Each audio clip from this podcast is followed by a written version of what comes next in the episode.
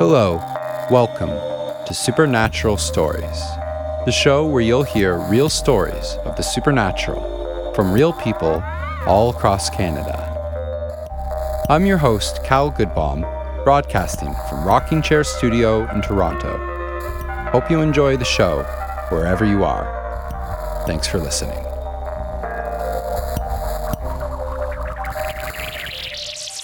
In this episode, we'll be hearing more stories about people across Canada experiencing some kind of contact from beyond the grave. Henry got in touch with me after seeing one of my ads downtown and came to the studio to record several stories. Most of this first story was also included at the end of the last episode, Friendly Ghosts, where Henry told me how you can smell ghosts. It came up after we had a conversation about Ouija boards. I'm hoping to get more Ouija board stories to perhaps have their own episode. For this episode, our theme will be to focus in again on stories about paranormal experiences that seem to show contact from the spirits of those whose bodies are no longer in the picture. If you're skeptical of ghosts, I hope you'll still listen to the episode and keep an open mind, especially for the story in the middle of the show from my family friend Wendy about a paranormal experience relating to their grandfather clock. We'll also be hearing more stories from Sarah from Ottawa, but first again, here's Henry. For any of your viewers out there, and this is from honesty, you can see for yourself, but my personal belief about Ouija board is that it works. It really does work, but the problem I find with Ouija board, which is how I'll segue into my story, is that you have a hard time controlling what spirits get conjured. A lot of times people use it to communicate to a specific person in the hopes that they'll answer, so you can learn from it as a cautionary tale.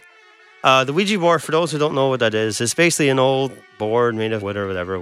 It's supposed to guide your hand for communicating a message or a spirit.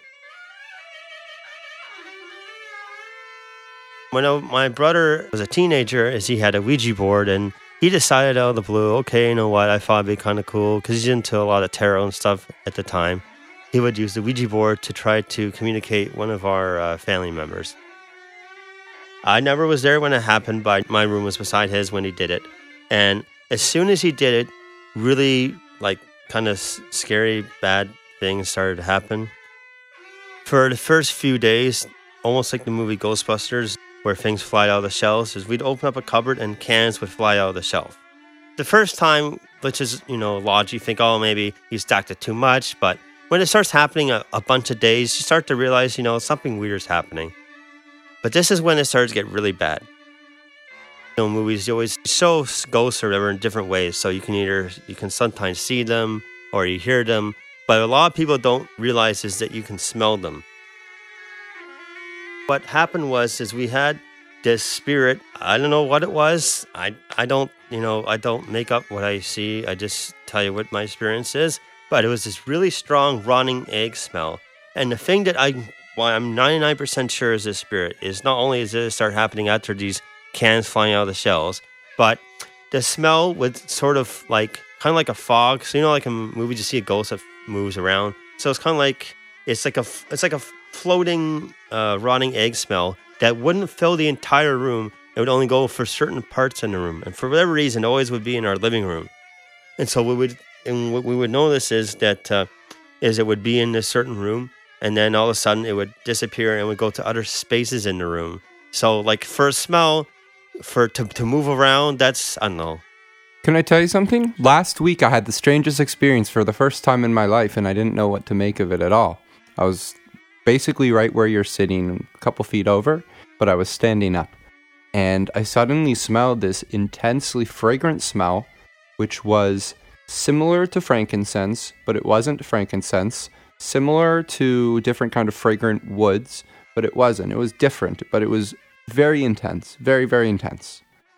And I thought, what is that smell? Where does that smell come from? That's so weird. And then I took one step, the smell went away, and it's gone. I took a step back, it was there. I took a step in the other direction, the smell's gone. So I walked around the room trying to see where's this smell coming from, and then I ducked my head down, no smell. There was only this one tiny, tiny spot of the room. It's a 1 square foot spot or whatever. And this smell was so strong. And just thinking about it now, When I was 13, I had a bar mitzvah, because I'm Jewish, and I had a family friend teach me. His name was Michael Rumack, and he passed away recently. And he taught hundreds of people their bat mitzvah, how to sing and stuff. And he had a tiny synagogue that he built basically out of like a garage, turned it into a synagogue. And I remember him telling me that one of the most important things that he'd done for it was to collect these incenses from around the world. He had traveled, and he had these really fragrant incenses, and he had them in different spots in there, so that he said that the smell of it was supposed to elevate your senses and kind of get you ready for kind of doing something spiritual. Wow. And that was my first introduction to incense or anything like that. And he only passed away last month. I was just recently at the synagogue for the service to remember him, and I spoke to the rabbi, and my mom made me tell him about the show, and I wonder if Michael was there and he heard. Yeah, you never know. Like, it's funny you say that, because related to this, the story I had with the smell is it was similar. Is it's like whenever I leave the room, it would be gone, but whenever I was there and tried to address it, it's just strange. That's when you know that it's real, is when it starts to disappear and reappear. Think about how against the odds is it. You see my poster, we get in touch, we talk about this, and you bring up almost first thing that you can smell ghosts. Yeah. I'd never thought of that before. Yeah, it's I've only had it actually twice, and there's actually a story that I'll just tell you this off the top of my head. So I have this on and off girlfriend that one time she told me one of her closest friends passed away, and one time, and I've never met this person in my life, all of a sudden I felt like this person was there. I've never seen a photo of this person. All I knew is what her name was. I didn't hear anything, and I smelled this strong sense of like lavender. And I asked her, I said, she used to wear lavender perfume, and she started crying. But that's only happened twice in my life. So, like a lot of people, yeah, that they always think of, you know, seeing or hearing, but smells, and telling you, sometimes you can smell.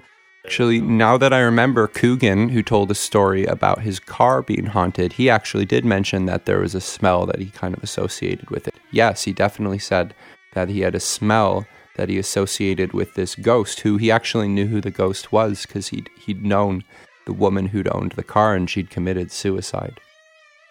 Well, I'm curious is when it happened, the smells. Ones that happened during the day, but most of the time, did you find it happened at nighttime? Or it's only happened once, and it was at night. Because I find that it's the one thing that movies get right for whatever reason. I do find that at nighttime they seem to come out. I know it sounds like corny, like a horror movie, but I don't know what it is. Maybe it's us as well. Maybe it's something with us. Maybe we're a bit more aware at night, because, you know, you get up in the day and you're focused on what are you going to do today, and then doing it. And, you know, at night you start to relax. And it's kind of only when you start to relax that you start to think about your day, think about your memories, and kind of tune into that mind space where you can get into the kind of meditation, but you could also maybe be much more receptive.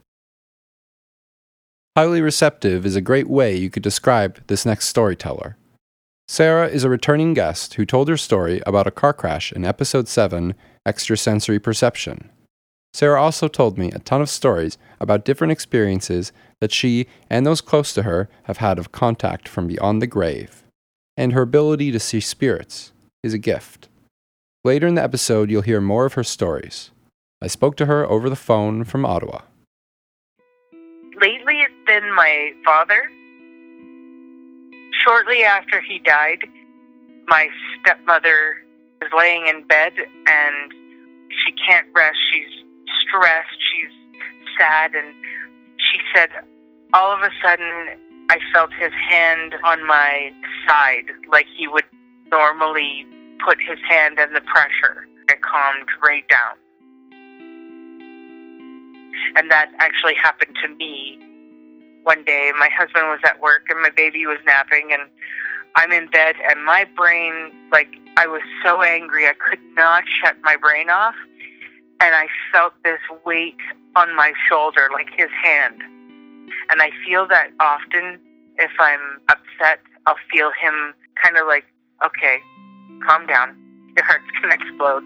Calm down, you know? With my dad's death, my stepmother was at the hospital and called her father to come to the hospital. He got there and he was walking in. This is the story he told me. He says, I walked down the hall. I saw your dad walking away from me in his leather jacket, and he's laughing, talking to somebody. My dad had a very distinctive voice, so you know it's him. He found my stepmother, and he's like, what's going on? And she goes, Wayne died. What do you mean Wayne died? I just saw him walking down the hall. I just saw him talking to somebody walking down the hallway. My dad was 6'4", and he wasn't fat. He was very in good shape, and he had that voice. He had that cough and that laugh. It's like you could pick him out of a room of 1,000 people. He told me that at the funeral, and I was like, oh my God. Ce prochain invité était mon tuteur français. I won't make you suffer through any more of my awful French pronunciation, sorry. After all, there is a reason I needed a tutor, and it was to pass the class. My mother and Wendy have been good friends for a long time, and it was through my mother that I first heard this next story about a grandfather clock. I went to Wendy's house, in the same neighborhood that I grew up in, to hear all of her story. And it turned out, as these things tend to, that she had more than one. My father passed away in 1976 from lung cancer. It was a pretty quick illness, which left all of us relatively shocked. He got sick on Father's Day and died on August 10th, so 6 weeks was it. I guess because of the suddenness of it, we were all reeling and trying to just get our feet back on the ground, including my mother, who was not interested at all in finding a new partner. But about a year after my dad died, her boss wanted to set her up with a person who was doing all the advertising for their company. I think he was either recently widowed or recently divorced. So they set up a date. He came to pick up my mother one Friday night, and he came into the house, and he was very respectful and polite and was admiring things. But what really caught his eye was the grandfather clock, which my father had made. And this was my father's pride and joy. He had done a lot of woodworking in the past, which culminated in this project of this beautiful grandfather clock, which chimed on the hour and then every quarter hour.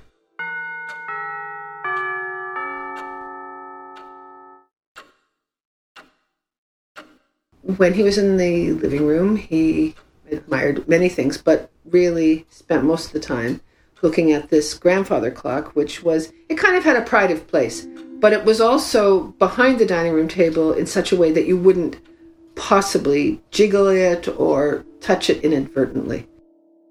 My mother explained how much it meant to the family, and then they went out for their date. Because it was such a sort of special piece of furniture, nobody, as I mentioned, touched it. And sometimes it would go for a while without having been wound up. And the way you wind up a grandfather clock is by taking the chains which are inside, and they are all attached to various weights, and you pull the weights down, which then causes the wheels and the cogs to turn, and that's what keeps it working mechanically. But from time to time, my mother didn't do it all the time, and sometimes it was just sometimes irritating having the chime every quarter hour. She could not be certain if she had wound it recently or not. But the next morning when she came downstairs and she was in the kitchen, and it seemed kind of more silent than normal. And in fact, the clock wasn't ticking for sure. So she went into the dining room, and grandfather clocks have glass doors so that you can actually see the pendulum shifting. So she opened the door, and she went to pull the chains to get it wound, and she discovered that all the chains had knots in them. Each chain had a knot which would have stopped it from being able to be caught in the cogs. So it was not like even like you could have just tied them together. This was much more like a premeditated thing where each chain had a knot in it, which caused it tight. Yeah, so it could not get through the cogs. And it would have taken a fair bit of time. Like, it's not as though my mother could have gone to the washroom and this guy could have opened the door, knotted all the chains and closed the door. I mean, I don't think she ever left him alone in the living room anyway. Both my brother and I would never even have. Like, I don't think either of us has ever wound that or pulled the chains. I could tell you for certain that I never touched that clock. In my whole life, I've never even opened the door. And certainly nor had my brother. That was one of those things nobody touched. Only my dad wound it, or my mother after he passed away. When she discovered they were all knotted, she was really taken aback. Not necessarily frightened. She took it as more of a message from my father that he was not happy with her seeing this man, or else he didn't like this man. And this was the way of being able to give her a signal. So she never saw the man again. I'm not even certain if he tried to ask her out again. Maybe he picked up some bad vibe as well. As I mentioned, my father had lung cancer, and he spent most of his dying time at home in my parents' bedroom because he had lung cancer. I guess probably in any kind of illness, there's a lot of tissues being used. My mother was a bit of a neat freak in the sense that there was always a bag to put those used tissues in. And it was always like just a bit of a deal, you know, don't leave used tissues out. Anyway, after he died, it was really hard for her to get around and feel up to even cleaning the bedroom, the sick bedroom. Eventually she did. She took all the rugs off the floors. She vacuumed everything. She mopped everything. Everything was pristine. And she left the windows open just to get the air clean. And she was really feeling proud of herself.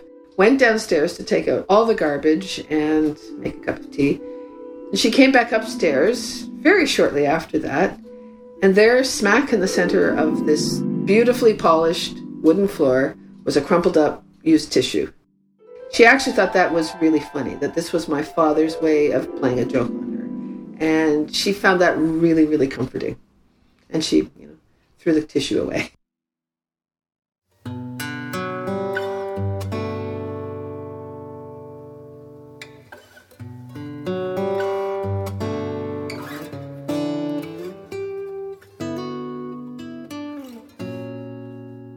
A few weeks ago, I published Henry's one story about his experience at the haunted Gibraltar Point Lighthouse, as a way of letting people know about the annual open door event there, which was coincidentally happening that very weekend.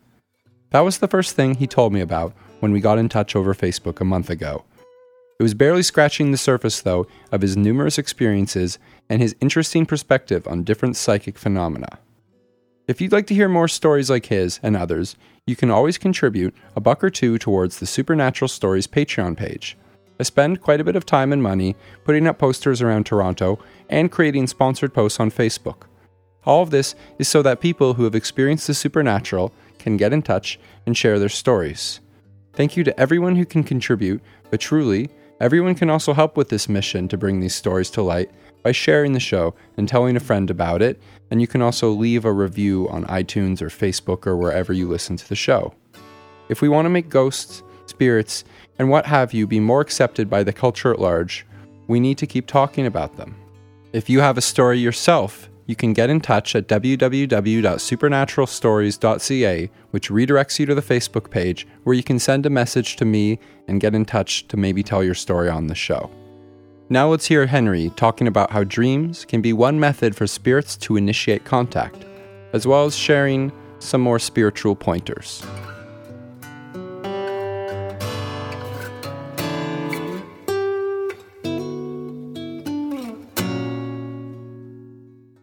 So my belief, and this is from experience that I've done when I used to be a professional psychic, if there's any time that someone close to you, not someone that you just kind of know, someone close to you, whether it be a friend or a family member, passes away, I'd say within the first few weeks is the best time to try to communicate something to them or for try to get them to communicate something to you through dreams.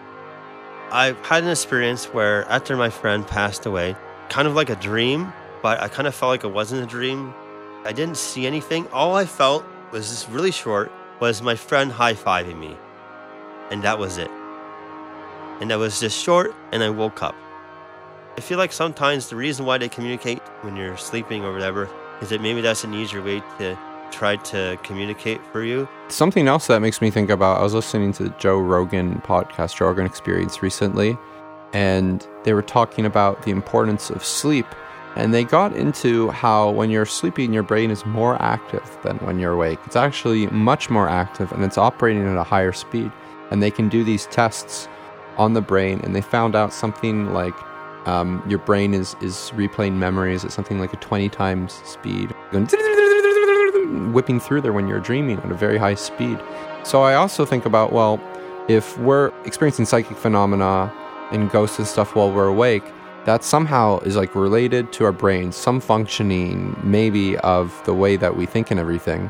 And maybe that when we're asleep, in the same way that our brains are operating at a higher level than when we're awake, maybe our psychic power is also stronger when we're asleep.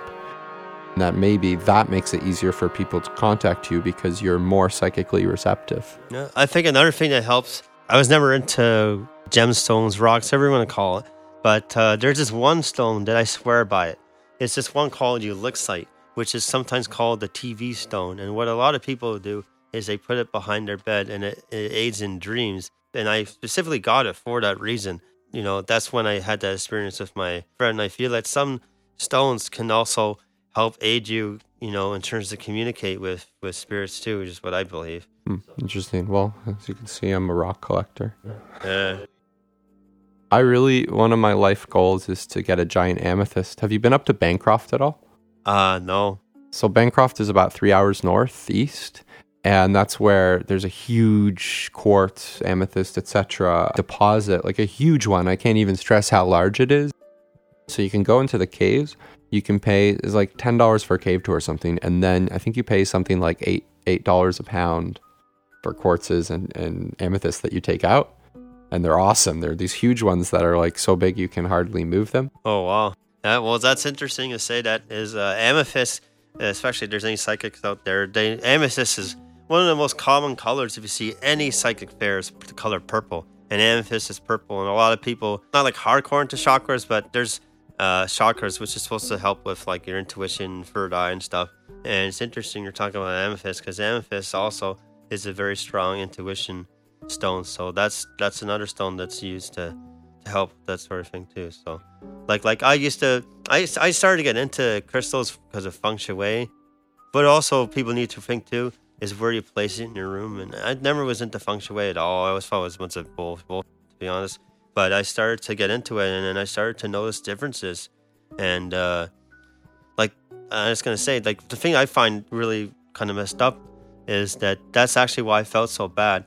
It was the first day that I started to get into feng shui and crystals, and I started to get all these images and stuff like that. That was the reason why I couldn't go meet my friend that day when he died, is because I started to get into that, and I felt I really wanted to change it. And if I, instead of thinking myself was there, I could have saved him. But all I'm saying is that feng shui, and if you start using crystals and stuff, it really does work and can help with some of these spiritual things, I think. Henry will be back in some future episodes with stories about tarot cards and more experiences of contact from beyond the grave. These next stories are all from Sarah, who we heard from earlier over the phone from Ottawa. I babysat for my brother. The boys were young. They were going to a concert, and we were sitting at the dining room table. And I was sitting at the wall. Behind me was a mirror, and my brother was on the other side of the table, and behind him was the opening to the kitchen, and to the left of me was the stairs going up. And we were chatting, and I happened to catch something out of the corner of my eye. There was an older lady standing in the stairs. She was hazy, like she wasn't transparent, but she was gray, if that makes sense.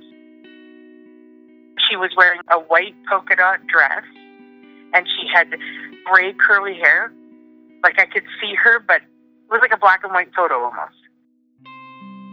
I looked up and I looked again, and then I kind of put my eyes to the table, and my brother's like, "What?" And I'm like, "Nothing." And he goes, "What?" And I'm like, "Nothing." She was gone. Lily, when he came home that night, he goes, earlier when we were at the table, what? And I said, I saw Sheila's grandma. And my brother started crying. And he's like, I see her here all the time. He's like, I'm so glad somebody else saw her when I had met her in the past. That's how I saw her. I hadn't seen an aunt and a cousin in 15 years, we'll say.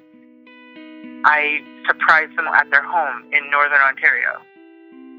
My uncle had passed years prior.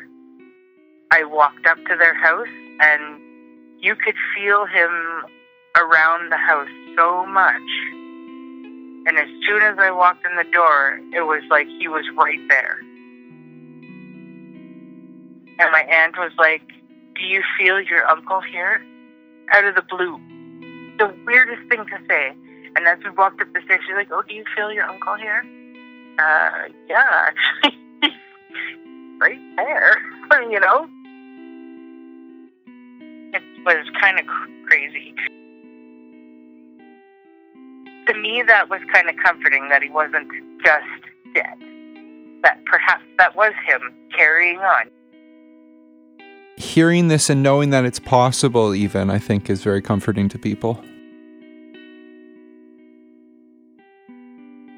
I hope you've gotten something positive out of this episode, or at least allowed the stories to open your mind a little. All of these were real stories from real people. No one was told what to say, no one was paid anything to be on the show, and no one has any reason to make up any of these stories. Next episode, the show is going to do something special. Now that we've finished the first 10 episodes, I'm going to bring you a special 2-part episode. In it, Bernard will be telling stories about his whole life of out-there, supernatural, mystical experiences. Starting off in Part 1, growing up in Arizona, and then finishing with Part 2, moving to Toronto. I hope that this show keeps giving me great opportunities to discover and share more of these wonderful stories. Please consider if you can contribute anything to the show on our Patreon page to go to patreon.com/supernaturalstories and give $1 or $2. Or let your friends know about the show. I appreciate you continuing to listen and especially to send in your stories and support this podcast. Here's the last one for now from Sarah. My grandma died. I was 6 or 7 and we were staying at my aunt's house. I was sleeping in the living room with my cousins. This woman appeared in the doorway. It was my grandma. Was she see-through or was she looked like she was just there? She was just there. She was just standing there. And I remember looking and I wasn't afraid. She kind of motioned, put your head back down, go back to sleep, and that was it. I saw my grandma. And that grandma was clairvoyant, and my aunt told me that.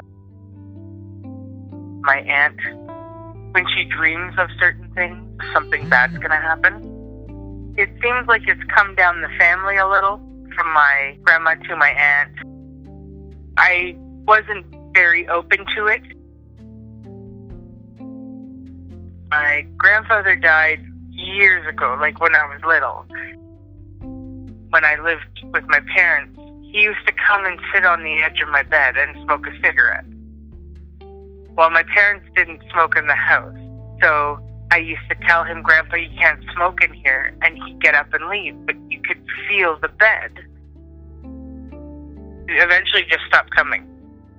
And I told my aunt that, and apparently that used to happen to my grandma too. He used to sit on the edge of her bed.